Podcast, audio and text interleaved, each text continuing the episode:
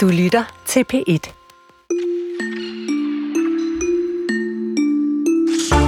De er kendt for at vise deres nyeste tøjkøb frem og prøve nye make-up trends og teste alt fra køkkenredskaber til hårtørrer og barbermaskiner. Alt sammen med det formål at få deres følgere, altså os i princippet, til at købe alle mulige dimser og dingenoter, som bliver vist frem. Og jeg taler selvfølgelig om den efterhånden gigantiske influencerbranche, som på ganske få år har vendt op og ned på samfundets forbrugsvaner. Men altså ligesom i alle andre aspekter af vores tilværelse, så avler trends jo også modtrends. Og nu begynder hotte influencer at de-influence, hvor de vil have os til at skrue ned for vores forbrug eller bare købe noget helt andet. Så vi lader os de-influence lidt senere i den her time og prøve at finde ud af, hvad det egentlig handler om, det der med at de-influence. Ja. Ja, det gør vi, og det er også en time, hvor vi runder Steinerskolerne, som er kendt for alternative læringsmetoder, og det er altså uden de her klassiske karakterer, for eksempel. Men er det også ligefrem en religiøs sekt, rundet af okkultisme, clairvoyance og ligefrem også racisme? Jeps, det er det, det mener forfatteren Morten Hesseldahl i et debatindlæg i Politikken. Hør hvorfor i dagens Kulturen, og i studiet af Chris Pedersen og Linnea Albinus Lande. Nattevagt, ligesom sin far, er jo genialt. Så mangler vi bare en morder.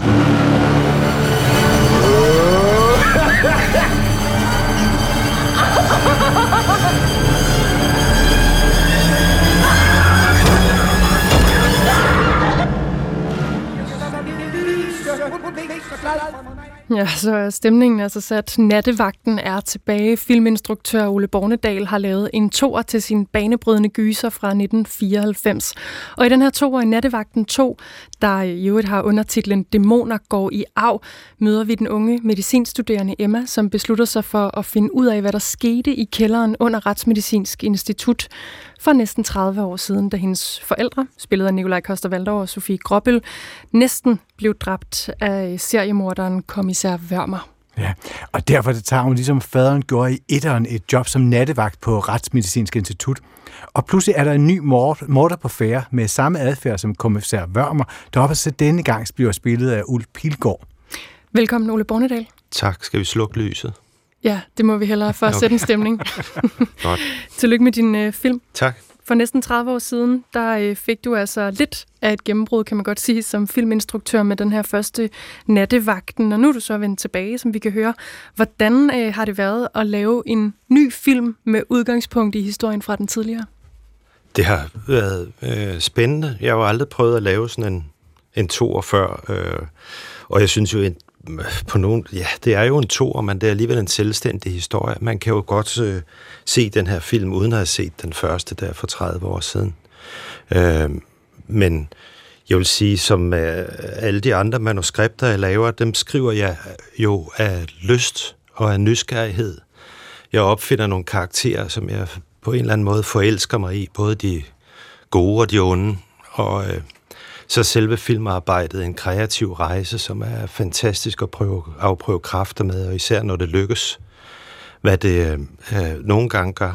Hvad var du nysgerrig på i det her tilfælde? Hvad siger du? Hvad var du nysgerrig på i det her tilfælde? Det var bare fortællingen om, en, jeg havde jo tænkt på den der øh, film i mange år, om man skulle lave et follow-up, øh, men så skulle der også være en grund til det. Det skal jo ikke bare være gys for gyset. Og jeg synes heller ikke, at det bare er gys. Altså, jeg synes også, det er komedie, jeg synes også, det er drama, jeg synes også, det er tragedie. Og det bliver det først i det øjeblik, at der er en menneskelig historie, som er interessant. Og i den første film tænker folk måske, at det var en gyser, men i virkeligheden var den første film en fortælling om to unge mænd på en dannelsesrejse. To unge mænd, der forsøger at blive voksne.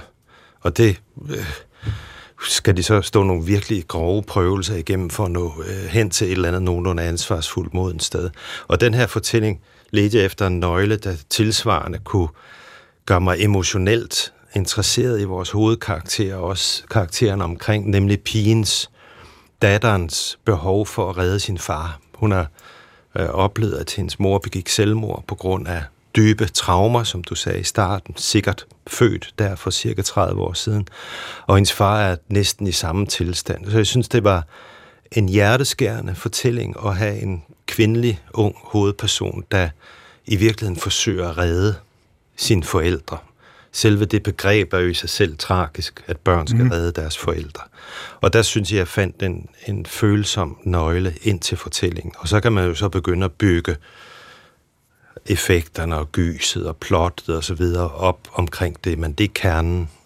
Men det interessante er jo faktisk, når man ser, at der netop er alle karaktererne, der er skuespillere, der går igen, der er netop karaktererne, der går igen, men så er der også en masse sådan visuelle greb. Altså natsværmerne, der er oppe i, hvad hedder det, loftslampen inde på kontoret, der er den drillende dør, der er øh, Walkman med sort sol, øh, sort sol, yeah. som jo nærmest blev en landeplage efter den første film, dengang kan jeg huske. Hvorfor valgte du alle de her sådan visuelle referencer tilbage til første film? Fordi det var sjovt. Så det var en lille hilsen? Det var sjovt.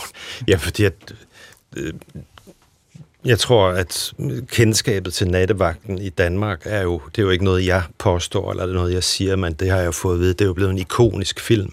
Det er jo en, som alle, hvad skal vi sige, plus femogtredive eller plus fyrre kender til Nattevagten. Det er måske en af de mest genudsendte film øh, på tv.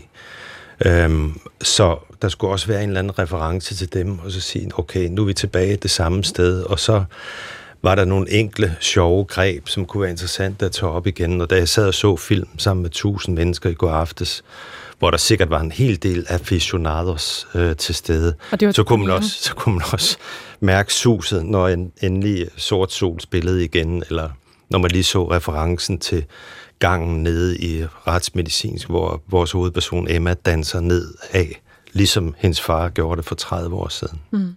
Lad os lige øh, minde om til dem, der øh, måske ikke kan huske den lige så tidligt, som øh, andre kan. Den første nattevagt, lad os høre lidt lyd her. Ja, det er nattevagten nede fra nul tre. Alarmen er gået i gang.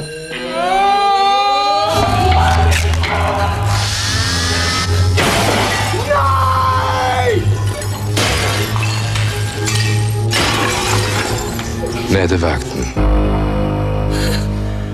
Det var dengang, man altid skulle have en dyb bassstemme til at præsentere en film. Det kunne næsten have været din egen, Ole Bornedal. Nej, det var det dog ikke. Det er tredive år siden, du fik et gennembrud med den her, som vi hørte lidt lyd fra. Hvorfor skal vi have en toer? Øh, det ved jeg heller ikke, hvorfor vi skal. Men det er jo sjovt at lave film, og det er sjovt at skrive manuskripter, og det er sjovt at lave fortællinger. Og som jeg sagde før, for mig som forfatter eller kunstner, eller hvad jeg skal kalde mig, så er det interessant at lave fortællinger, som øh, griber et publikum, og som man gerne vil læse, høre, se, opleve. Og det selve den proces er jo interessant i sig selv, og at arbejde med spillere og få dem øh, virkelig. Vi har et, et klientel af et ensemble af skuespillere i den her film, hvor den ene næsten overgår den anden. Altså, de er jo helt fantastiske i det her rum. Og for mig som instruktør, det er en kæmpe fornøjelse at arbejde med. Men det er også en fornøjelse, som er nærmest nogle gange tenderende det guddommelige, og sidder og skriver et manuskript. Jeg sidder oppe i mit sommerhus og starter på første sætning for, hvad skal vi sige, et par år siden. Og så begynder man at udvikle, og så sidder man og læser noget tekst på papir, som er temmelig dødt. Men lige pludselig, så står man med levende mennesker og arbejder med det i tre D og forvirkeliggør det, og så til sidst, så kommer det ud i den anden ende. Og den proces er jo en øh, kæmpe stor fornøjelse at arbejde med. Men selve det der med at sige, hvorfor skal vi? Jeg, for det første ved jeg ikke, hvem vi er. Biografpublikummet, filmpublikummet. Ja, yeah. Jeg tror, folk de går i biografen, fordi de gerne vil underholdes, og gerne vil have en, en oplevelse ud over det sædvanlige, i forholdsvis trygge rammer, fordi de ved, når den er færdig, så er det dog trods alt overstået, og de tager ikke Peter Wørmer med hjem. Og det i sig selv, tror jeg, er den slags øh, åndelig massage af ens åndelige mioser. Den tror jeg faktisk øh, er ret øh, givtig og ret sund. Øh. Og det er sådan set det eneste formål, jeg har med at lave film, det er at give folk en, øh, en fortælle, et eventyr, en fortælling, en oplevelse. Men altså, Ole, i Hollywood, der taler man jo meget om det her med, at der, at der, er, sådan, at der er en tendens til, at vi genopliver gamle film, og det tager hele sådan serieformatet, og, og i virkeligheden også i alle mulige andre forskellige sådan, øh, altså kulturretninger. Nogle taler lidt om det som sådan en kreativ afmatning, og en af dem, det er Weekendavisens Christian Bennike. Og skal vi prøve at høre, hvad han sagde til os på et tidspunkt? Det skaber en fornemmelse af, ja, sådan en mærkelig fornemmelse af kulturel stilstand og af en kultur, som på en måde sådan spejder nostalgisk bagud. Altså, øh, en, ja, en fornemmelse af krise på en måde. Ikke? Altså sådan, hvis man skal svinge sig meget højt op, så er det jo sådan en fornemmelse af vestlig kultur, som øh, lidt i tilbagegang. Ikke? Altså både økonomisk og demografisk, men så også kulturelt, og de ting hænger sammen. Det er i hvert fald, hvis man vågner op om morgenen og er trist, så er det, så er det den fornemmelse, man kan få. Okay, så der er faktisk, der mangler noget fremdrift i kulturprodukter i dag, og det er det, jeg hørte dig sige, Christian Bennicke. Helt klart, altså fuldstændig utvivlsomt, i hvert fald i, hvert fald i, i, film, i særdeleshed i filmindustrien og i særdeleshed i Hollywood. Man behøver ikke at sige det. Christian Bennicke, han sad i et tog her, Bennicke fra Weekendavisen. Ole Bornedal, er du enig med ham i det? Nej, absolut ikke. Altså det er jo meget filosofisk det der, altså det er jo Christian Schopenhauer, Bennicke. Øhm, man kan jo sige, der er ikke noget tilbageskuende i at lave en toer eller en fortællelse. I det øjeblik, det er godt, så er det jo godt. I det øjeblik, det er en god fortælling, så er det en god fortælling. Jeg så Mission Impossible ti eller tolv, eller hvad det efterhånden er nu. Og det er fantastisk god underholdning, og det er super godt lavet, og der er ikke noget tilbageskuende eller nostalgisk over det. Og der er masser af kunst, der har fremdrift. Jeg vil også våge at påstå, at Nattevagten to, den er modernistisk. Der er ikke noget tilbageskuende i Nattevagten to. Den er meget modernistisk. Den er fremme på kanten af nogle temaer og nogle karakterer, som er de karakterer, vi kan finde ude i byen lige nu, hvis vi gad at gå derud. Hvad er det for nogle øh, modernistiske temaer? Det er unge mennesker, der taler sammen. Det er unge mennesker, som er fanget i en verden, hvor at, øh, de ikke rigtig forstår, hvad der foregår omkring ørerne på dem, og som må gå til forældrene for at finde sandheden og eftersøge den og forsøge at redde sine forældre. Så, så det tema er jo ikke gammeldags eller tilbageskuende. Jeg synes, det er et uh, interessant tema, øh, og det er interessant at arbejde med. Øhm, og at det er en tendens. Nu siger du, nogen siger, hvad er det? Er det Christian Bennicke plus, plus en anden? øhm, der tænker jeg for, for eksempelvis på Ride. Ja, men dem, der sådan siger, det er en tendens. Der er det to mennesker ud af fem komma otte millioner, eller hvad, hvad er det, vi snakker om? Så på den måde kan man så sige, man kan jo meget hurtigt skabe en tendens ved at sige, det er en tendens. Det, som jeg mener, Bennicke har ret i, det er, at Hollywood, som for nogle årtier siden var en fantastisk kreativ øh, filmfabrik, er gået i stampe og laver netop meget øh, redundante film. Ikke nødvendigvis to og tre og fire, men bare redundante film, fordi det er blevet action på action, på støj, på støj, på støj og fantasy, som jeg faktisk også tror, det kommer helt automatisk. Publikum begynder at svigte. Men vi ser halvfemser og nuller kultur dukke op lige nu, og den ene, et andet eksempel, som vi havde på tavlen så sent som for en times tid siden, det var Flugten fra Hønsegården, der udkommer med en toer i morgen. Tidligere her i programmet har vi talt med boybandet C enogtyve, som var hittet i for tyve til tredive år siden er kommet tilbage. Nu her på Aros i Aarhus laver de en lille søster til Boy-figuren fra nullerne, som jo også ja. var et hit, så der er noget. Ja, og på Ordrupgård så jeg en udstilling med Michaela og Anne Anker. Det er da også simpelthen så tilbage i skole. Mm. Hold da op en gang nostalgi med Skagen, ikke? Men Ole Bornedal, inden vi slipper dig, ja. er der noget med det der begreb nostalgi, som du simpelthen ikke vil have siddende på dig? Jamen, der er ikke noget nostalgi i det. Og du kan også sige, hvad er problemet? Hvad er problemet med Hønsegården to? Hvad er problemet, hvis det er en rigtig, rigtig god film? Alle vil glemme alt om den her psykotiske diskussion, hvis bare produktet og historien og fortællingen er god og god til tiden i tiden. Jamen, så tak skal du have. Ole Bornedal. Tak fordi du var med, og Nattevagten, den har premiere i dag. Mm. Held og lykke.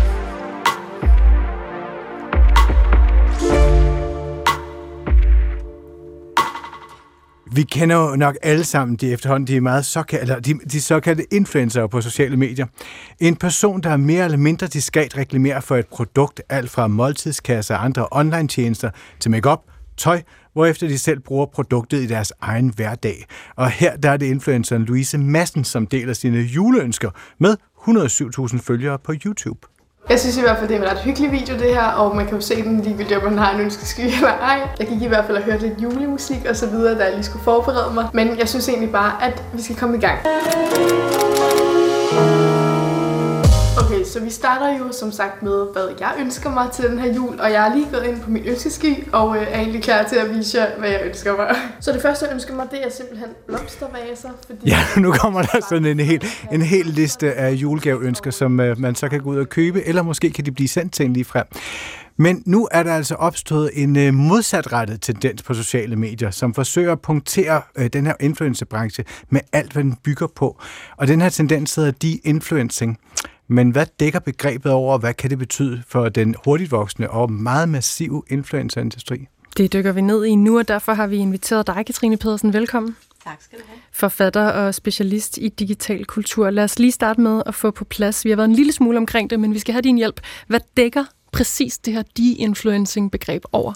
Ja, men jeg synes egentlig, det er så fint beskrevet her. Man kan måske sammenligne det med ordet detox, som man måske har hørt om, at man skal detoxe, digital detox. Man kan slukke for sin telefon.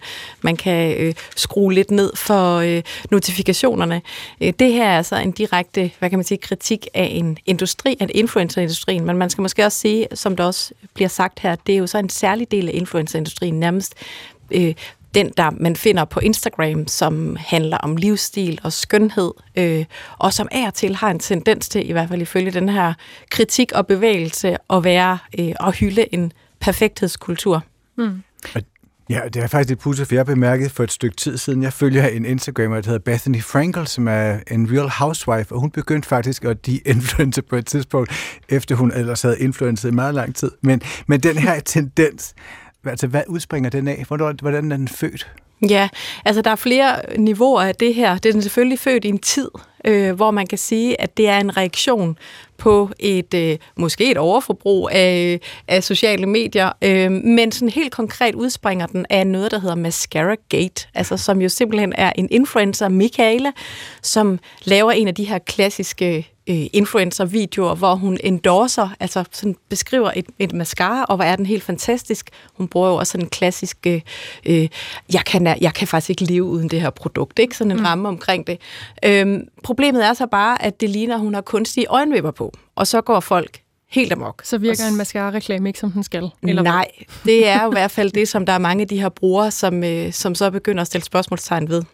Ja, og det, det er noget med, altså det man skal se for sig, det er faktisk en video, der sådan er helt op i hovedet, en close-up-video, hvor hun sidder og fortæller lidt, og hun siger noget om, at den faktisk har ændret hendes liv, ja. Den der mascara. Ja. Hvad sker der herefter? Folk reagerer, og, og så sætter det simpelthen en hel bevægelse i gang. Hvordan går det ligesom der fra nul til hundrede? Ja, altså man skal sige, det er jo sådan en underlig ting med TikTok. Det, for, det, det, det foregår også på andre platforme, øhm, men, men TikTok er jo sådan en, en, en underlig størrelse, hvor man faktisk ret hurtigt kan få ekstremt meget opmærksomhed. Så sådan fem millioner views på en video er ikke nødvendigvis så sigende. Nogle gange kan en døgnflue nærmest kun eksistere i ti timer, så det er, sådan, det er et, et, et meget specielt format, øh, eller det her, øh, de her små og mikrotrends, der er på TikTok. Men ikke desto mindre, så sker der jo det, at, øh, at folk begynder ligesom at forholde sig kritisk til influencerindustrien som en størrelse, og influencerkulturen som en, øh, som en særlig kultur, som jeg nævnte før, man finder blandt andet på, øh, på, på, øh, på Instagram. Så der er ligesom sådan to dele i det. Det er noget, der egentlig, man kan sige, der er sådan set ikke super meget nyt i det, der er noget, noget nyt i det her hashtag, men man finder det også i alle mulige andre øh, formater, hvor man gør op med et overforbrug. Øh, det her handler om at, ligesom at pege på, okay, denne her øh, fear of missing out, som den her influencerkultur også tapper lidt ind i, altså køb det her produkt, og du kan være en del af den perfekte flok. Det er jo sådan set heller ikke nyt, øh, men, øh, men Men det både handler om sådan det mentale, den mentale tilstand, men også klodens tilstand. Så det bliver sådan en, en kritik, der rummer virkelig meget, og derfor bliver den jo så også stor, kan man sige. For den rummer både en, som en, en antikapitalistisk kritik, den, den rummer et, en måde at løse det her på, fordi øh, den her de-influencer-trend øh, bliver jo også en måde at lidt blive sådan en måde for anmeldelse. Man kan sige, lad være med at bruge det her produkt, men brug, i hel- brug hellere det her produkt. Så på den måde er der forskellige måder at bruge det her hashtag på. En kritik, som kan være politisk, og en, en måde at lege med den her trend, og så er der også nogen, der simpelthen bruger det til ja, og skabe en ny forretning. Men jeg kan ikke lade være med at tænke, jeg lige som præcis som du siger, at det hele handler jo alligevel om salg i en eller anden forstand. Man ja. ser bare et marked, der rykker sig, og nogle forbrugere, der gerne vil være mere bevidste om, hvad de bruger deres penge på. Ja, og så kan man sige, som altså hele influencerindustrien er jo også bundet op på, at det skal være autentisk, eller det skal afspejle i hvert fald en eller anden form for autenticitet. Der skal være noget troværdighed i det, og det er jo hele tiden det, man leder efter på nye måder. Og som det er med alt, så ændrer vores samtaler jo også. Øh, verden ændrer sig, øhm, og, øhm, og vi er nu nået et sted i sådan hele den sådan digitale evolution, at den her bevidsthed om klimakrisen for eksempel, men også den her bevidsthed om, hvad det egentlig er, sociale medier kan gøre ved os. Det er jo blandt andet en større nyhed, som Francis Hogan, der var whistleblower, som ligesom annoncerede det her, okay, faktisk Instagram kan være ret skadelig, særligt for unge teenagepiger, så det er også det, den her trend går ud på, sådan at sige, hey, altså, og, altså i bund og grund også, sådan, der er en, der siger, let me de-influence you, og som ret meget appellerer til den her unge målgruppe og siger sådan, bare rolig, prøv at høre, du er god nok, du behøver ikke at købe det her produkt for ligesom alligevel at, mm. øh, at være noget. Vi kommer og rydder op. Man kan ja. sige nærmest, at de aktører, de på en eller anden måde nærmest sådan simulerer en form for kritik, eller simulerer en form for autenticitet på de her sociale medier. Men hvad er det for nogle stemmer, der findes derude? Ja, altså det er jo igen... Øh, Øhm, der, der er ligesom nogen, der, der for eksempel hende her Paige, som har sådan en, hun er sådan en, en um, overspending coach, har hun selv udnævnt sig til, ikke? Og sådan en, som hvis jeg bruger for mange penge, så ringer jeg til hende for at lære at ja. spendere mindre. Ja, og så du også ligesom sådan kan, kan lære, hvad er det egentlig for nogle mekanismer, der ligger bag? Hvad er det her for en... Øh, altså, hvordan er det, du påvirkes? Så det er jo også sådan en måde at, og sådan en, hvad kan man sige, en skoling ud i, hvad er kapitalisme for en størrelse, og hvordan kan du ligesom være, øh, være lidt mere sådan, øh, forberedt på ikke at blive for påvirket? Men hun er jo også... Det er jo også sådan, hun... hun det handler også rigtig meget om at calle nogle bestemte, eller sådan, og hvad kan man sige, at kritisere nogle bestemte influencer. Altså, det handler også om den måde, man er influencer på. Okay, altså, så hun langer ligesom, ud, hun peger direkte på nogle andre. Hun peger på, på dem, måde. Der ligesom er med til, og hvad kan man sige, overhype noget, ikke? Og så siger hun for eksempel konkret i en video, ja, okay, altså, det er jo ikke sådan i virkeligheden, at man sådan hver dag vågner op og tager et spritnyt sæt tøj på. Altså sådan ligesom peger på, laver sådan en, hvad kan man sige, sådan en kildekritik eller et filter på de her mange øh, øh, perfekte, sådan, øh, der findes forskellige formater øh, på Instagram, øh, Get Ready With Me for eksempel, hvor man kan følge en, der tager lige præcis det outfit på, som ligesom skal reklameres for den pågældende dag. Og det hun jo så blandt andet siger, det er, altså lad være med at tro, det her det er normalt. Det er det jo ikke. Det er dig, der er normalt, og det er okay at have det samme tøj på et par dage i træk, for eksempel. Hun har over seks hundrede tusind følgere, hende her Paige, og ellers Welcome to your weekly de-influencing video where I talk some sense into you and de-influence you out of buying things that you don't need because that's who I am and it's what I do. I'm Paige. I'm the founder of Overcoming Overspending.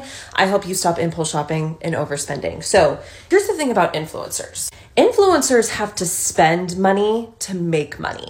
If they're not buying, they're not banking. They have to buy things to then film themselves using, to then put on this app to show you, to make you go, oh, that looks cool.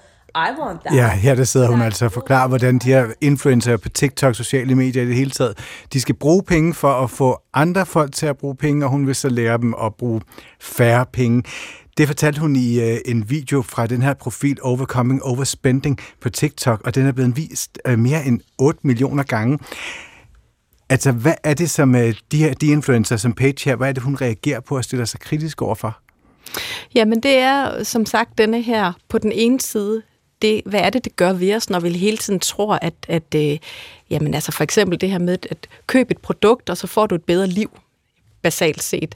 Og så på den anden side er det jo også det her med at, at lade sig forføre af, måske endda falsk markedsføring, men også øh, hen, mod, hen imod et overforbrug. Mm. Så det er jo sådan både en, en kritik af, hvad kan man sige, en, øh, ja, en bestemt kultur, som forfører, men som måske stadigvæk er øh, ret langt fra virkeligheden. Men er der ikke også et marked for hende? Nu bliver hun en stor stemme på grund af, altså hun køber ind på modetrenden til influencing, men der er en masse mennesker, der følger med i det, altså over seks hundrede tusind over følger hende helt fast og ser den her slags videoer. Så hun har jo også en stor platform for ja. så at markedsføre en anden type produkter. Ja, helt sikkert. Jamen, det er jo også en forretning for hende, går jeg ud fra. Altså, ja. Hun sælger jo de her kurser, hvis man ser hendes Instagram-profil, så ligner det jo også en butik, man kan komme og, og, komme og købe her ved mig. Så det er jo Det er jo lige præcis det. Der er jo også en kritik af de influencer-trenden, øh, som siger, jamen det er, jo bare, nej, præcis, det er jo bare en anmeldelse af produkter, det her. Det har vi altid haft. Mm. Altså det minder mig på en eller anden måde om politik. Det der med politik, politik fungerer kun, hvis politikere de har en tydelig fjende. Altså sådan, politikere på yderfløjene, de har brug for nogen, som siger det forkerte. Ja. Vi så det forleden inde i retssalen, eller inde i, hvad hedder det, på Christiansborg, men hvor, hvad hedder det, hvor regeringen ikke ville gå ind i en lovgivning, så stod... Altså stod de andre partier altså ligesom forsøgte at skabe en debat, men det kunne de ikke. Men hvis de har hinanden til at råbe op af, så bliver de alle sammen større. Ja. Men altså, du skriver i den her artikel på K-form, der skriver du, at på en måde så den her influencerindustrien, altså ikke de influencerne, de er blevet cancelled, men hvordan er de det? Jamen, det siger de selv. Altså, det er det, det hedder. De det, føler de, sig cancelled. Nej, ikke selv. Altså, i den her de-influencer, det er altså, vi, vi canceler influencerkulturen. Så det er sådan et Det, oh. det er jo sådan en, man skyder på hinanden. Altså, det er fuldstændig rigtigt. Det er ligesom en boksering, ikke? I er dumme, nej, det er jer, der er dumme, ikke? Så det er jo sådan et call-out, kalder de det også selv, ikke? Så, øhm, så det er sådan inden for de influencer-retorikken, ikke? At de siger ligesom, nu canceler vi en industri, der, vil, der kun vil gøre os dårligt, og som også vil ødelægge, ja, klimaet. Og hvordan reagerer influencerne på det? Jamen altså, jeg tænker egentlig, det der er altså, hvad hvad? altså, fordi lige så snart man så øh, begynder at lave... Øh, altså, jeg vil egentlig også sige, at man kan måske også sammenligne det med, at det handler også om, at vi er blevet mere bæredygtige i vores forbrug. Man har i hvert fald et valg øh, i mange forskellige brancher. Og det samme jo også i forhold til den digitale kultur. At det her med, at vi bliver mere bevidste som forbrugere, så det er jo også en naturlig udvikling. Og jeg er helt enig i, at sådan nogle trends, de opstår kun, når der er nogle poler. Det ser vi jo hele tiden. Og gerne, hvis det er noget, der er noget... Øh, Noget, man kan, altså helst noget, man kan diskutere. Altså jo flere øh, for og imod kommentarfelterne, ja. Det er jo også det, der skaber engagement, og det er det, der skaber opmærksomhed i sidste ende i den her opmærksomhedsindustri, som det jo er. Så det er faktisk fedt, der er lidt krig på internettet?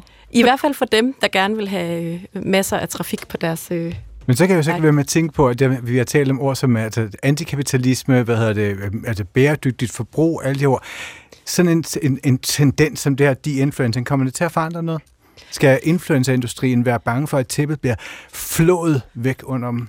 Nej, det øh, tværtimod. Jeg tror, der bliver... Nu, nu, nu har man jo fundet en ny måde at skabe troværdighed på. Nu har man fundet en ny måde at, at fastholde øh, på, øh, i en influencerkultur. Så jeg tror bare, der opstår et nyt sprog, nogle nye muligheder, nogle, nogle alternative forretningsmodeller inden for det her. Men det er absolut ikke noget, der betyder, at influencerkulturen er væk, eller influencerindustrien for den sags skyld er på en måde. Jeg tror egentlig bare, at den har fået endnu en, en, en, en add-on i denne her, i mulighederne. Tak for, at du kom og hjalp med at udlægge teksten, Katrine Pedersen. Selv tak. Forfatter og specialist i digital kultur.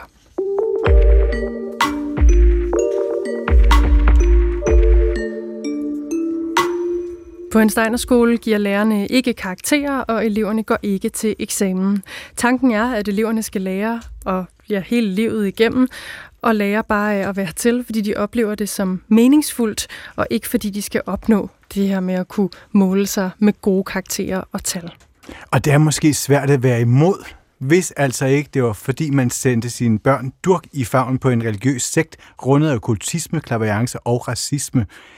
Den kritiske del citatet, den står du bag, Morten Hesseldahl, forfatter. Velkommen. Tak skal du have. Og du skal nok få lov til at uddybe senere, men forklar lige kort, hvad der er problematisk ved Steinerbevægelsen. Jamen, øh, der er jo mange positive ting, som man som tiltaler forældre, øh, øh, og, øh, der gør, og det er derfor, de sender deres børn derhen. Det, som jeg konstaterer, det er, at Steinerbevægelsen hedder Steinerbevægelsen, fordi det er skabt af Rudolf Steiner. Det er hans vision. Den står på et værdigrundlag, der hedder antroposofien, som i vid udstrækning udspringer af klarsyn, af åbenbaringer, som Steiner har fået. Det værdigrundlag, det har egentlig ikke rigtig været til at revidere igennem tiden. Så det, der ligesom rammesætter de her skoler, det er antroposofien, det er Rudolf Steiners øh, tanker, men man er ikke særlig åben med det. Øh, man agerer ud fra dem, men man, man inddrager ikke forældrene i den her viden. Og det synes jeg er kritisabelt, fordi den her viden er, er uvidenskabelig, den er okult, og den er ikke til gavn for, øh, for øh, moderne børn. Men du anerkender så, at der er nogle positive sider ved Steinerbevægelsen? Ja, det gør jeg da, fordi jeg kan jo se, at der er mange mennesker, som øh, med glæde sætter deres børn derhen, fordi der er et mindre konkurrenceorienteret miljø. Øh, man er ikke så optaget af de formelle kompetencer, som der er i, i folkeskolen. Så der er nogle positive ting øh, ved det, men det skal jo ikke dække over, at det hele står på et øh, okult øh, grundlag, og det er det, jeg kritiserer. Også velkommen til dig, Christoffer Emil Bruun. Tak. Journalist og historiker, som har svaret på Hesseldahls kronik i Politikken, og mange kender sikkert din stemme her fra kanalen, hvor du er trosredaktør og har været det i mange år. Men i den her sammenhæng, der taler du som far og som tidligere bestyrelsesmedlem på en Steinerskole. Mm-hmm. Du skal nok få lov til at svare på Hesseldahls kritik af Steiner-bevægelsen, hvad vil jeg sige, skoler. Men lad os lige høre først, hvad er dit eget forhold til Steinerskoler? Jamen, den er, den er, jeg har været far til, til tre børn, som uh, har gået på en Steinerskole ja. ude i, uh, i Gentofte, og så har de også jo gået i uh, Steiner børnehaver. Så derfor blev jeg selvfølgelig også lidt, uh, lidt anfægtet af Mortens kronik, fordi du slutter den med at, at beklikke uh, dømmekraften hos dem, som uh, sender deres børn uh, i Steinerskoler. Og der, der tror jeg gerne, jeg vil vende den om og egentlig uh, sætte spørgsmålstegn ved din dømmekraft, uh, fordi at... Uh, Det virker i hvert fald ret tydeligt, at du ikke har været øh, eller sat dig ind i øh, livet på, på Steinerskoler eller institutioner. Jeg ved ikke, om, om du nogensinde har været der. Øhm. Men lad os lige høre, øh, apropos dit eget øh, forhold som både øh, børnehavebarnsfar øh, og skolebarnsfar. Hvordan oplevede du Steiner-skolerne og, og børnehaverne? Jeg oplever dem øh, som, hvad kan man sige... en friskole, som lægger vægt på det, de kalder ligesom det hele menneske. I, i, i modsætning til, eller i forhold til folkeskolen, så er det institutioner og skoler, som, kan man sige, prioriterer øh, bogligt, intellektuelt arbejde, øh, fysisk arbejde, håndværk, og så kreativitet, typisk musiske fag, på en anderledes måde end folkeskolen. Øh, og det... Øh, Det giver, der er lidt andet, som Morten også er inde på, et lidt andet blik på individet, øh, end der er i for eksempel folkeskolen. Og der kan man sige, øh, det har jeg selv oplevet som, som positivt, det kan man jo alle muligt. Øh, der kan også være folk, der har dårlige oplevelser med det, alt muligt. Øh, men så tror jeg sådan, på et overordnet plan, tror jeg i virkeligheden, at det er meget, øh, de, de to friskoler og her Steinerskoler, og så for eksempel folkeskole, bidrager ret positivt til hinanden. Men hvis, at Steinerskolen ja. har haft meget bidrag med i den sammenhæng. Ja. Men hvis du kigger lidt bort fra, fra dig selv som forælder i forhold til et Steiner, der er tre børn, der er gået på Steinerskolen, genkender du så bevægelsen i, i, i Mortens kritik? Ja, altså der er noget i din kritik, som jeg mener er, er, er helt relevant og rigtigt, nemlig at, øh, at man jo skal kigge kritisk på grundlæggeren Steiner, Øh, som har sagt nogle ting, som er helt uhyrlige, eller skrevet nogle ting om for eksempel race, som du også er inde på. Og det, det skal enhver bevægelse, det skal grundvigianerne også, og, og, og øh, det skal vi alle sammen ligesom være opmærksom på, hvad er det for nogle ting i vores øh, arv og vores kulturarv, som, øh, som er problematiske. Øh, så, så, og, det, og det har man måske, som du er inde på, ikke været god nok til. Og lad os øh, få den øh, kritik uddybet en lille smule, Morten Hesseldahl. Hvad er det præcis, der får dig til overhovedet at gå ind i det her spørgsmål om, hvorvidt Steiner-bevægelsen er racistisk? Altså, jeg er uddannet i filosofi og interesserer mig for idéer. Jeg har fulgt øh, Steiner-bevægelsen mange år øh, og har læst op på den øh, og er rystet. Jeg er rystet over det, jeg læser. Øh, Jeg rystede over Steiners racelære, hans syn på sorte som tilbagestående, som nogen, der er drevet mere af impulser og hvide, som er drevet af åndelighed. Hvis hvide læser nære romaner, som han siger, hvide kvinder, der er gravide, så kommer de til at risiko for, at de føder mulatter, fordi de bliver påvirket åndeligt af øh, øh, de her sorte forfattere. Øh, hele hans syn på racer er så rystende ulækkert, øh, så det er klart, at det kan man jo ikke leve med i dag. Problemerne med Steiner, det er, at det er åbenbaringer. De her indsigter om racer, det er nogle klarsyn, han har fået. Han mener jo, han er clairvoyant. Clairvoyance findes ikke, men han mener, han er clairvoyant. Og når noget er, er opnået, viden er opnået gennem åbenbaringer, så står de ikke til at korrigere. Så er det jo noget, du har fået øh, fra det hinsides. Og den store forskel til andre bevægelser, Grundtvig, som du nævner, Christoffer, eller vores eget samfund, står der også på en masse øh, fejlagtige idéer, som vi har korrigeret, fordi vi har kunne kritisere dem, men du har ikke kunne kritisere Steiner og Steiners lære. Og det er et kæmpe problem i Steiner-bevægelsen. Det man begyndte at erkende. Jeg så lige rektoren fra Steiner-institutionen, Michaelskolen, som sagde, det her er et stort problem. Han skrev i Politikken, at jeg sådan set havde ret i, i hele min kritik, men vi bliver nødt til, siger han om Steiner-bevægelsen selv, vi bliver nødt til at lægge afstand til de her dybt usympatiske synspunkter, som grundlæggeren har. Det er bare svært, når det handler om åbenbaringer, for hvilke af åbenbaringerne er så rigtige, og hvilke er der forkerte, eller hele det her halløj med åbenbaringer. Måske i virkeligheden bare en løgn. Det, hvis jeg må spørge, det er jo, er jo helt sikkert en, en relevant betragtning og diskussion, øh, som jeg også nævnte. Øh, så kan man sige, så er det måske bare lidt øh, ærgerligt, synes jeg, at din kronik har karakter af sådan en smedeskrift, hvor du øh, betegner øh, Steiner-bevægelsen som en sekt og sammenligner dem med Scientology. Fordi øh, det er det bare ikke.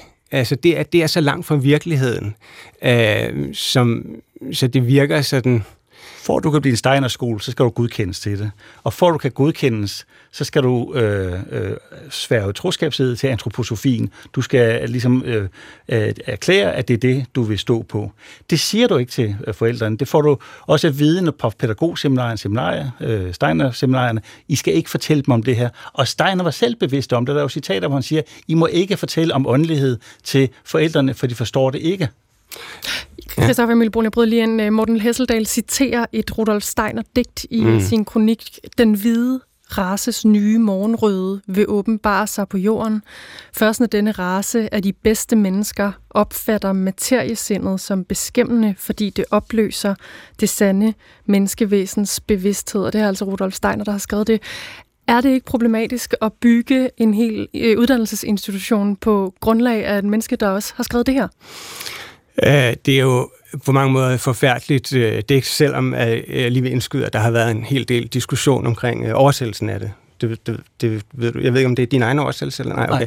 Men, men, men jo, og der kan man sige, når man går tilbage i historien, det er jo hundrede år gammelt det her, så ser du også sådan en som Steinke, vores socialdemokratiske socialminister, som indførte en helt social lovgivning i nitten trediverne, som var funderet på et racevidenskabeligt samfundssyn, som er fuldstændig uforeneligt med vores. Gør det velfærdsstaten til et racistisk projekt? Men der, selvfølgelig ikke. Der blander du to ting sammen. Det ene, det er racesynen, som, som Steinke havde, og som rigtig nok lå til grund for hans socialreform, hvor børn er åndssvage og kriminelle, alkoholikere, de, de blev tvangs, eller forældrene blev, skulle tvangssteriliseret, inden de blev forældre, ja. øh, så man kunne få en sund race. Mm. Øh, det er jo selvfølgelig blevet korrigeret, men det var en normal videnskab dengang. Men det blev korrigeret, fordi der var mulighed for at rette kritik mod noget, der var øh, åbenlyst dumt. Mm. Du har ikke kunne kri- kritisere øh, Steiner på samme måde. Men jeg derfor ikke... så står hans, øh, hans åbenlyst åndssvage øh, grundsætninger øh, som fundament for en meget, meget stor skoleindustri. Men er de jo åbenlyst åndssvage, Christoffer Emil Bruun? Hvem er åbenlyst? Han, de sætninger, som Morten Hesseldahl refererer til. Jamen, de er jo forfærdelige og racistiske, ligesom alt muligt andet. Man kan, hive, man kan også hive frem i Karen Blixen, hun var også racist. Øh, men, men, men altså, øh, altså, det der er sagen, det er, at, øh, at, at jeg har ikke set noget racisme på Steinerskolerne. Altså, så det er jo noget, du har fundet på, ligesom ved at hive nogle ting fra internettet, men ude på skolerne, eller institutionerne, der har jeg ikke... Jeg ved ikke, om du er bekendt med nogen racist, ja, racisme. Jeg henviser jo, som hvis du læser min kronik, den henviser jeg til en artikel i, i Dagens Nyheder, hvor en øh, elev i to tusind og et, øh, to tusind og enogtyve fortæller, hvordan han blev undervist i Steiners racelære. Jeg har talt med et hav af undervisere øh, fra Steinerskolen. De er jo helt bevidste om, at det her grundlag er der, og de forsøger at bortforklare det, men de står ved det. Og det, og, og, og det er jo ikke bare, det er jo ikke bare raceteorien, der er galt. Det er jo en lang række af hans andre øh, frit opfundne idéer om, hvordan mennesket er til. Hele hans idé om reinkarnation. Er det noget at give videre til børn? At når børn er syge i dag, så er det fordi, de ikke har opført sig ordentligt i tidligere liv. Det er godt for dem, hvis de så ikke får vacciner, fordi det vil styrke deres karma til det næste liv. Der er og mange der, ting, der, og, og der derfor man har man kunne se, kan at, eller skal derfor, har, jamen, derfor har man kunne ja. se, at Steinerskoler over hele verden ligger i bund, når det handler om vacciner. De europæiske øh, sundhedsmyndigheder dokumenterede det i tretten. Under corona var der et øh, kæmpe problem i Tyskland, og jeg fandt lige her fra Statens Serum Institut fra en rapport fra to tusind og treogtyve, hvor de siger, at øh, med hensyn til H P V-vacciner i Danmark, så ligger Steinerskolerne helt i bund. Det kommer ikke ud af ingenting. Det kommer fra Steiners totalt forvrøvlede og grundlærer, som det... Men Morten Hesseldahl, Christoffer Emil Bruun, han siger, at han ikke ser noget af den her... Han har ikke oplevet det i de mange år, hvor hans børn har været en del af de institutioner, det der handler om racisme og, og grundtankerne fra Rudolf Steiner selv. Kan man ikke godt bruge nogle værdier, altså det her med at være udfolde sig kreativt og have en intellektuel tilgang til det at læse bøger helt fra man er lille og så videre. Det lyder umiddelbart helt fint. Kan man ikke bruge noget af det fra Steiner-bevægelsen, uden at man skal abonnere på alt, hvad ophavsmanden skal man huske på, det er ikke, det er ikke et weekendkursus i astrologi.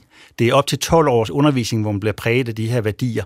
Men det, man kan gøre, det er også det, som rektoren fra den her Michaela-skole peger på i sit indlæg i Politikken her for en uges tid siden.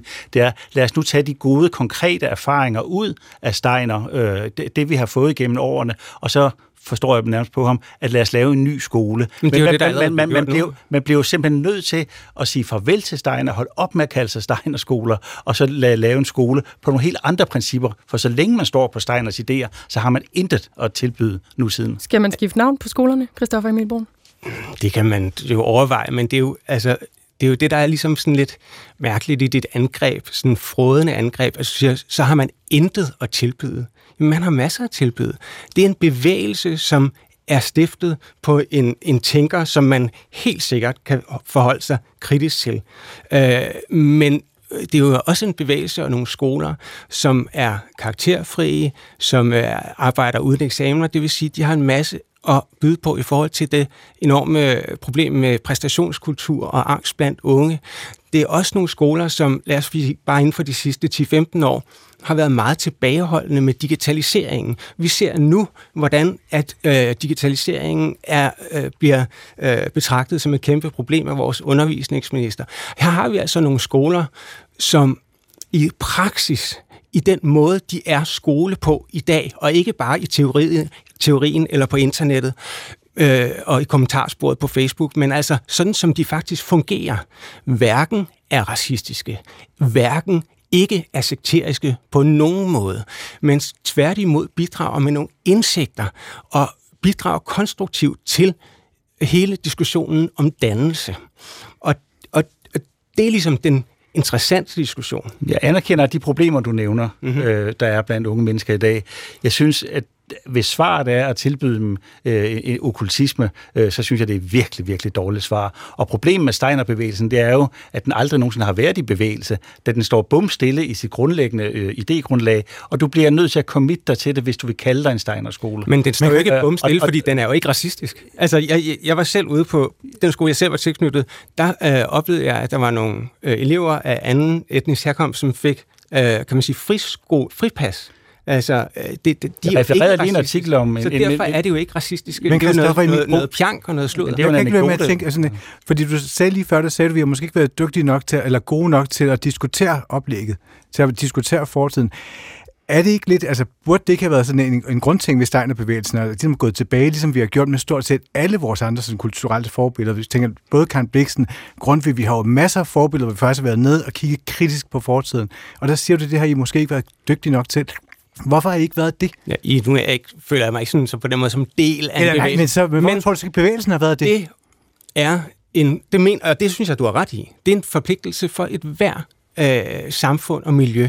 Altså, vi er begge to interesserede i litteratur. Selvfølgelig har vi været øh, øh, opmærksomme på, kan man læse Karen Blixen, eller hvad skal vi gøre med hendes øh, hensyn på, øh, på, på, på sorte og, og så videre. Eller Knut Hamsun, skal vi være, kan vi stadig læse ham? Kan man stadig bruge ham, selvom at vi alle sammen ved, at han var, han var glødende nazist i en periode? Men der er forskel på at stifte en bevægelse, en sekt, som jeg kalder det, som Steiner, og så være forfatter og have nogle forkerte synspunkter, som kan blive korrigeret. Når du stifter en sekt på baggrund af åbenbaringer, så kan du ikke bare, ligesom du nu lægger op til, man kan vælge nogen fra og lægge og, og nogle andre til. Øh, Men hvorfor egentlig ligesom, ikke det, Morten Hesseldahl? Fordi at åbenbaringer jo i sig selv jo er defineret ved, at du har taget, haft et, et, et, et, et klarsyn, øh, og det gør han jo meget ud af, Steiner, at det hele antroposofien hviler på hans klarsyn. Så hvis du pludselig kan, kan cherrypicke øh, ud fra de her åbenbaringer, jamen, så viser det jo bare, at det hele er fup. Jo. Men hvis nogle af værdierne faktisk er fornuftige? Men det har man jo, det er jo, det er jo helt tydeligt, og dem, der er faldet fra Steiner-bevægelsen, også nogle af dem, der er der i dag i Steiner-bevægelsen, synes jo, det er det aller, aller største problem for den, at man ikke har korrigeret den. Det er også derfor, den i fagkredse bliver kaldt for ø-pædagogik, fordi det er en ø, øh, hvor alt andet har udviklet sig omkring Steiner-institutionerne, men Steiner står bumstille, for du kan ikke korrigere åbenbaringer. Nu har du kaldt Steiner-bevægelsen for okkult nogle gange, ja. Morten Hesseldahl. Hvor vil du sige, at man kan se det i praksis? Jamen, han øh, blev øh, udpeget til at være den tyske leder af øh, den teosofiske bevægelse, øh, en Madame Blavatsky øh, i Tyskland i etablerede. Hun var i høj grad forløber for meget af det tankegods, som nazisterne tog med sig. Så lavede han sin egen bevægelse, inspireret af sin hustru, som i øvrigt var erklæret nazist, som består i, at, at du ligesom kan lave en kobling mellem mikrokosmos og makrokosmos. At du er i stand til at se, at reinkarnation, det er et faktum.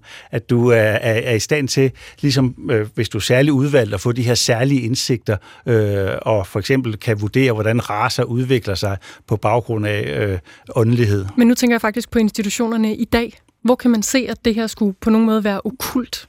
Øh, jamen for eksempel omkring vacciner, en af grundene til, at, at vacciner står så lavt, det, det er jo netop, øh, at de øh, har en forestilling om, at, at vacciner øh, øh, ikke giver den modstandskraft, der giver, forbedrer din karma, således at du klarer dig bedre i din næste øh, inkarnation. Det, det, det nævner du nemlig også i, i kronikken, hvor du også nævner, at, at bevægelsen jo har, har sagt, at vi, tager ikke, øh, vi er ikke vaccinemodstandere. Men, siger du, men du har set på internettet, på kommentarsporet i Facebook, at der er rigtig nok mange, som gør det. Og der tænker jeg bare, at det er også sådan en lidt, men det er måske også bare en tendens i tiden, at så kan man ligesom altid finde en eller anden kommentar. Det, det gør jeg jo netop ikke. Jeg henviser til de europæiske øh, sundhedsmyndigheder, der i tretten dokumenterer, at der er en stor problem, et stort problem med Steiner-bevægelsen. Jeg henviser til under coronaen, hvor man i Tyskland var en stor skandale omkring vacciner øh, i Steiner-bevægelsen. Jeg henviser til de danske sundhedsmyndigheder, som i, i, i, i tyve enogtyve omkring H P V-vaccinerne identificerer Steinerskolerne som det store problem, der hvor man ikke kan lave vacciner. Og det er jo fordi, at man har et, et verdenssyn, som man påstår videnskabeligt, men som er alt andet. Det er okkult. En sidste kommentar, Christoffer Emil Bruun. Ja, altså man kan sige, øh, at det er jo det positive ved den her diskussion er, at øh, hvis, vi, hvis det kan ligesom generere en, en samtale om, øh, om dannelse, mener jeg. Altså, øh, og, og Steiner-bevægelsen kan med stor ret gå tilbage og kigge kritisk på deres, øh, på deres ophavsmand. Men det, vi har brug for som samfund, det er at prøve at se på, hvad er det for et dannelses, øh, hvad er det for en dannelsesbegreber, eller dannelse, der bliver arbejdet med i skolen bredt. Og der har Steiner-skolerne rigtig meget at byde på. Man kommer aldrig til at få en diskussion om dannelse, hvis det, man taler med, øh, har nogle øh, grundtermer, grundnormer, som man ikke kan korrigere, fordi de her grundnormer er, er opstået i kraft af åbenbaringer. Så taler man med et religiøst lukket menneske, som ikke er i stand til at forandre sig, præcis ligesom Steiner-bevægelsen. Det bliver et øh, punkt, som vi når ikke mere nu, men tak fordi I kom. Morten Hesseldahl, forfatter, tak. Og Christoffer Emil Bruun, journalist og historiker, som også er vært her på kanalen i øh, den her debat. Først og fremmest far til øh, tre børn, der har gået på Rudolf Steiner-institutioner. Tak fordi I kom. Velbekomme. Tak skal du have. Vi har hørt det før, at krigen mellem Israel og Hamas har ført til aflysninger i kulturens verden, og det er fordi kunstnere eller kuratorer har ment noget i konflikten. Men den tendens den er gået lidt amok i Tyskland. Over fyrre udstillinger og shows er blevet aflyst, siden Hamas trængte ind i Israel syvende oktober. Vi har sat os for at komme tættere på, hvorfor lige Tyskland har så mange aflysninger, og derfor har vi inviteret dig, Moritz Schramm, lektor i tysk på Institut for Kulturvidenskaber ved Syddansk Universitet. Ja, hej. Velkommen.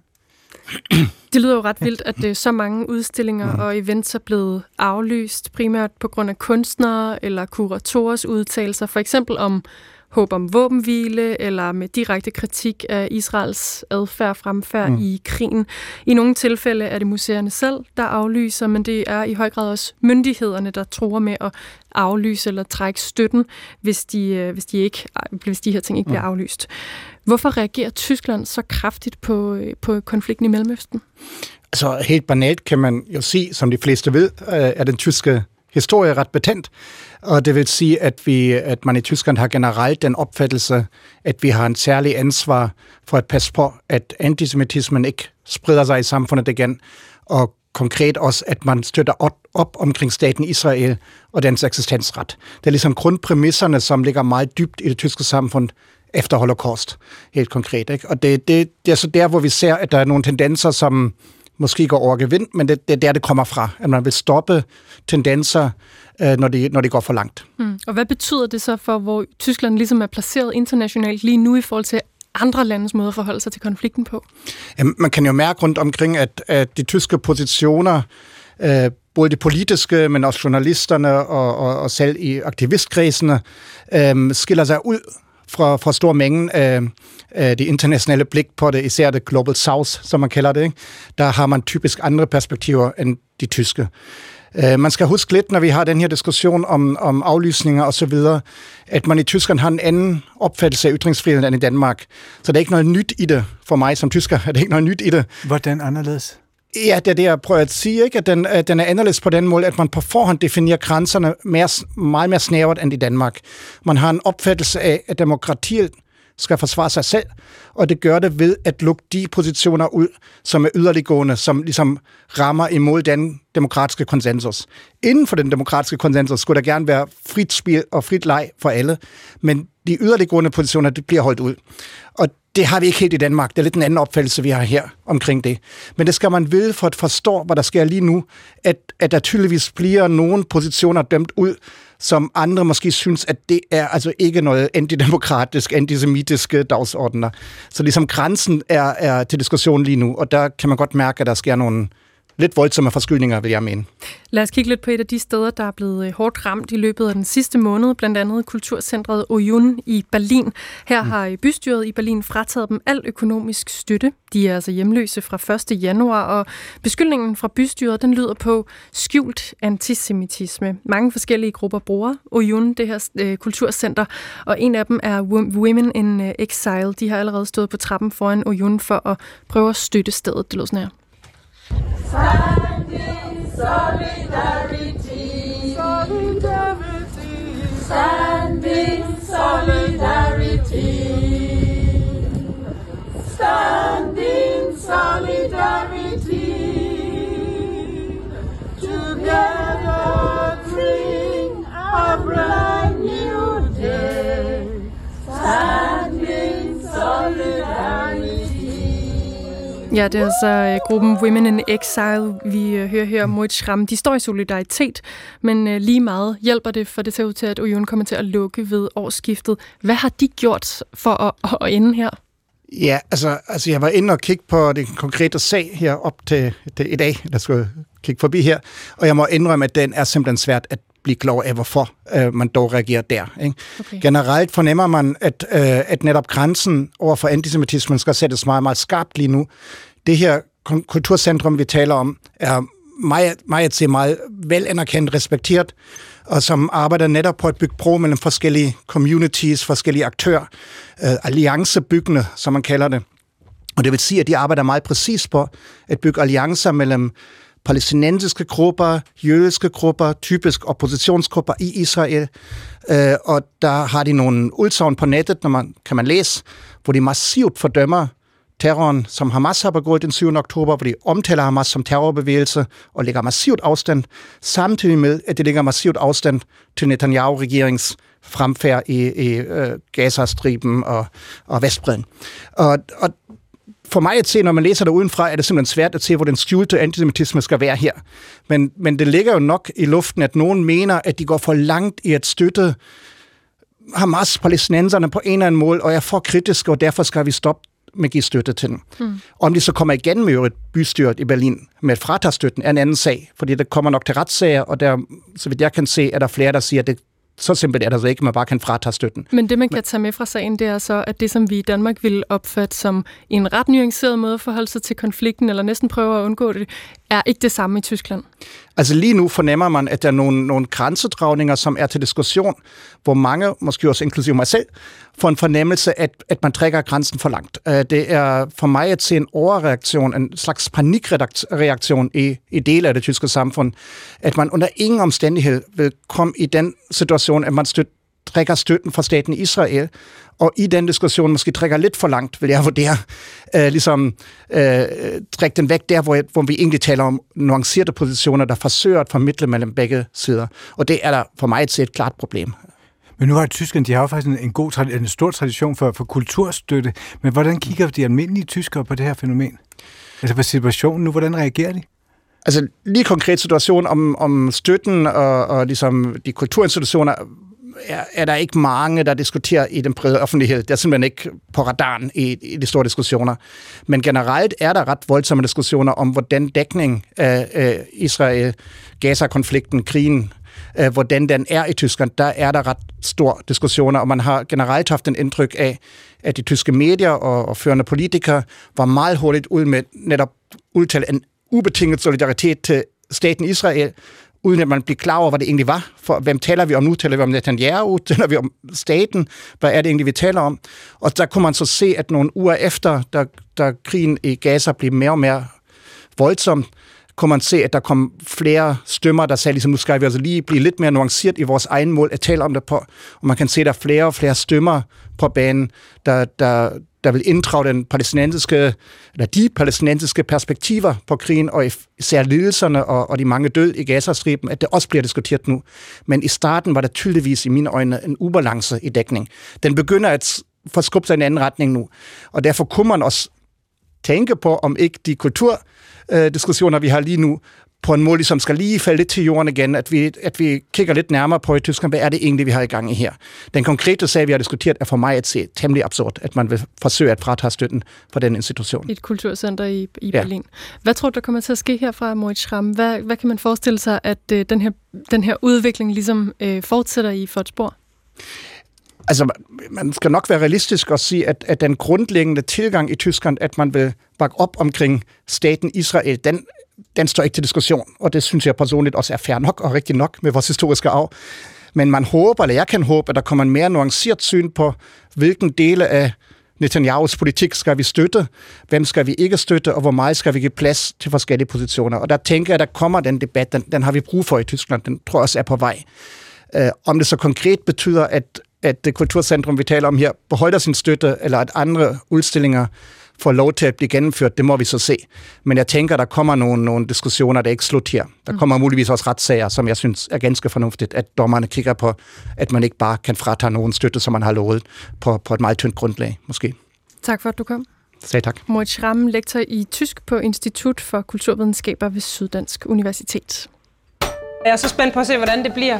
Der er en billedkunstner, en konditor, en designer og en forfatter. Og de har én ting til fælles. For mig er det starten på en oplevelse. De skal hver skabe et værk til Danmark. Jeg har valgt at skrive mit digt i hånden, så jeg får sådan æbler. Jeg har i det mindste gjort mig umage. De brændt. Det duer ikke at bage og snakke. Hvis du bruger hovedet for meget, så bliver det meget sådan fortænkt. Det synes jeg, man kan se. Mit værk til Danmark. Gud, var det flot. Det var det flot. Med blandt andre Leif Sylvester og Katrine Fode Thomsen. I aften tyve tredive på D R et og nu på D R T V. Ja, det var altså slut for torsdagens Kulturen. Øh, producerende, det var Joachim Kruse Rasmussen. Og her i studiet var Linnea Albinus Lande og Chris Pedersen. Og nu er der Radioavisen. God aften.